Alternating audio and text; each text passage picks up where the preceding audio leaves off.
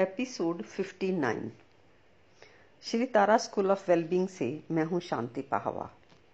जैसा कि मैंने पिछले एपिसोड में कहा कि हमारी हर समस्या के पीछे हमारे विचार हैं, और उपाय तुम जानते नहीं हो। जैसे कि तुम्हारे मन में कोविड से डेथ की बात आ गई, और तुम उस बात को, उस विचार को निकाल नहीं पा रहे हो। तुम खुद को कह रहे हो कि ये तो फालतू बात है। अब ये विचार तुम्हारे अंदर है कि कोविड से डेथ ही ना हो जाए। और ये विचार कि ये फालतू विचार है, ये भी तुम्हारे ही अंदर है। तुम्हारा मन कहता है कि डेथ हो ना जाए, और फिर तुम्हारा मन ही कहता है कि ऐसे थोड़ी ना होता है। ठीक है किसी किसी की डेथ हो भी जाती है, पर वो तो कोई लाख में से एक ही तो मरता है। तो बहुत कम प्रोबेबिलिटी है, इसलिए मुझे चिंता नहीं करनी चाहिए। अब इस बात से चिंता कम तो होगी नहीं। तो फिर क्या करोगे? कोई और कोटेशन याद कर लोगे या किसी से बात करके टाइम पास कर लोगे? किसी और तरीके से टाइम पास करोगे? टीवी देखोगे या म्यूज़िक सुनोगे? तुम जानते ही हो कि कभी कभी कोई विचार हमें इतना ओवर पावर कर लेता है कि ना तो किसी से बात करने का मन होता है, ना ही किसी और चीज़ में मन लगता है। अपना अपना ही, आपका अपना ही विचार है कि कोविड से डेथ ना हो जाए और आपका ही विचार है कि नहीं नहीं, ऐसा नहीं हो सकता। ऐसा तो सोचना ही नहीं चाहिए। अच्छा सोचेंगे तो अच्छा ही होगा। तो इन सब बातों से कहीं कोई उपाय हुआ है किसी का? लोग सारी ज़िंदगी यही तो करते हैं। ये सारे विचार तुम्हें, ये सारे विचार तुम्हारे प्रोडक्टिव ना होकर काउंटर प्रोडक्टिव हैं। तुम्हारी मॉम कह देती है, बेटा उसने तेरे को बुरा भला कह दिया तो क्या हो गया? तेरे को क्या फ़र्क पड़ता है? तू ये सोच कि हाथी चढ़ते हैं तो कुत्ते भौंकते ही हैं। या बोलने दे बोलने वालों की क्या हम जबान थोड़ी पकड़ सकते हैं? तू दिल पर मत ले। जबकि वो खुद तीन सौ तिरपन बातें अपने दिल पे लिए बैठी होती है। अपनी माँ की, अपनी सास की, अपने पति की, पड़ोसन की, इसकी, उसकी। तो ये जो ज्ञान है, ऐसे ही सीखा हुआ है और तुम खुद को भी यही समझाते रहते हो और दूसरों को भी यही समझाते हो। कहते हो, पॉजिटिव थिंकिंग करो। अरे भैया, तुम पॉजिटिव थिंकिंग कर सकते तो समस्या ही क्या थी? अभी निकाल ही देते अपने सारे नेगेटिव विचार। बात खत्म, समस्या खत्म। पर तुम पॉजिटिव थिंकिंग की बात करते ही चले जाते हो और रोज रोज, हर रोज यही बात करते हो। तुम देखते ही नहीं हो कि इससे कुछ हो नहीं रहा। अगर मन में गणित का ज्ञान है और तुम कोई हिसाब किताब लगा रहे हो तो लगा ही लोगे ना हिसाब। तुम उलझोगे कैसे? फटाफट कर ही लोगो, कर ही लोगे ना हिसाब।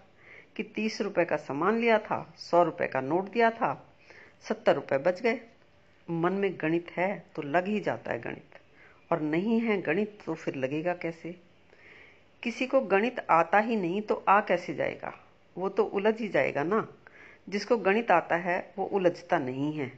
अगर तुम्हें पता ही नहीं है कि सौ में से तीस घटाने से सत्तर कैसे आए तो पता लग कैसे जाएगा तुम्हें? जब तुम्हारे पास उपाय है ही नहीं तो तुम जितना मर्ज़ी प्रयत्न करो, तुम एक इंच भी उपाय की तरफ़ सरक नहीं पाओगे। अगर तुम उपाय चाहते हो तो सबसे पहले अपनी वास्तविक समस्याओं को क्लैरिटी से लिखो। इससे सबसे पहले तो ये होगा कि ये जो तुमने अपनी समस्या का बोगस डायग्नोसिस कर रखा है, उससे तुम बाहर आ जाओगे। हर फियर के पीछे कोई ना कोई रीजन होता है। हर रीजन अगर रीजन नहीं होगा तो क्योर किस बेसिस पर हो पाएगा? फियर असल में चाहे वो कोरोना का हो या हाइट का हो वाटर का हो या वो भूत प्रेत का हो, इन सब के पीछे कोई ना कोई विचार हैं तुम्हारे। तुमने बचपन से कुछ कहानियाँ पढ़ी हैं, कुछ लोगों को बातें करते सुना है, कुछ मूवीज़ देखी हैं, उन्हीं की वजह से तुम सभी के मनों में कुछ कल्पनाएँ हैं, कुछ झूठी आशाएँ हैं और कुछ संभावनाएँ हैं और कुछ वास्तविकताएँ हैं। तुम्हारी कल्पना होती है कि मैं अपनी स्पाउस से लड़ाई नहीं करूँगा या करूँगी। वो मेरी हर बात मानेगा और मैं उसकी हर बात मानूँगी। तो ये तुम्हारी कल्पना थी, वास्तविकता नहीं। सभी हस्बैंड वाइफ की ही बात बात पर नहीं नहीं, बल्कि बिना बात भी लड़ाई करते हैं। हर घर में कोविड में कितनी प्रिकॉशंस ली जाएँ, कैसे कैसे अपना ध्यान रखा जाए, लड़ाई का सबसे बड़ा विषय बनकर रह गया है। तुम्हारी आशा होती है कि हमारे साथ सब ठीक होगा। ये तुम्हारी आशा है, वास्तविकता नहीं। जीवन का ये स्वभाव नहीं है कि वो तुम्हारी आशाओं के हिसाब से चले। यहाँ रोज घटनाएँ घटती हैं जो कि तुम्हारी कल्पनाओं और तुम्हारी आशाओं के दायरे से बाहर भी होती ही हैं।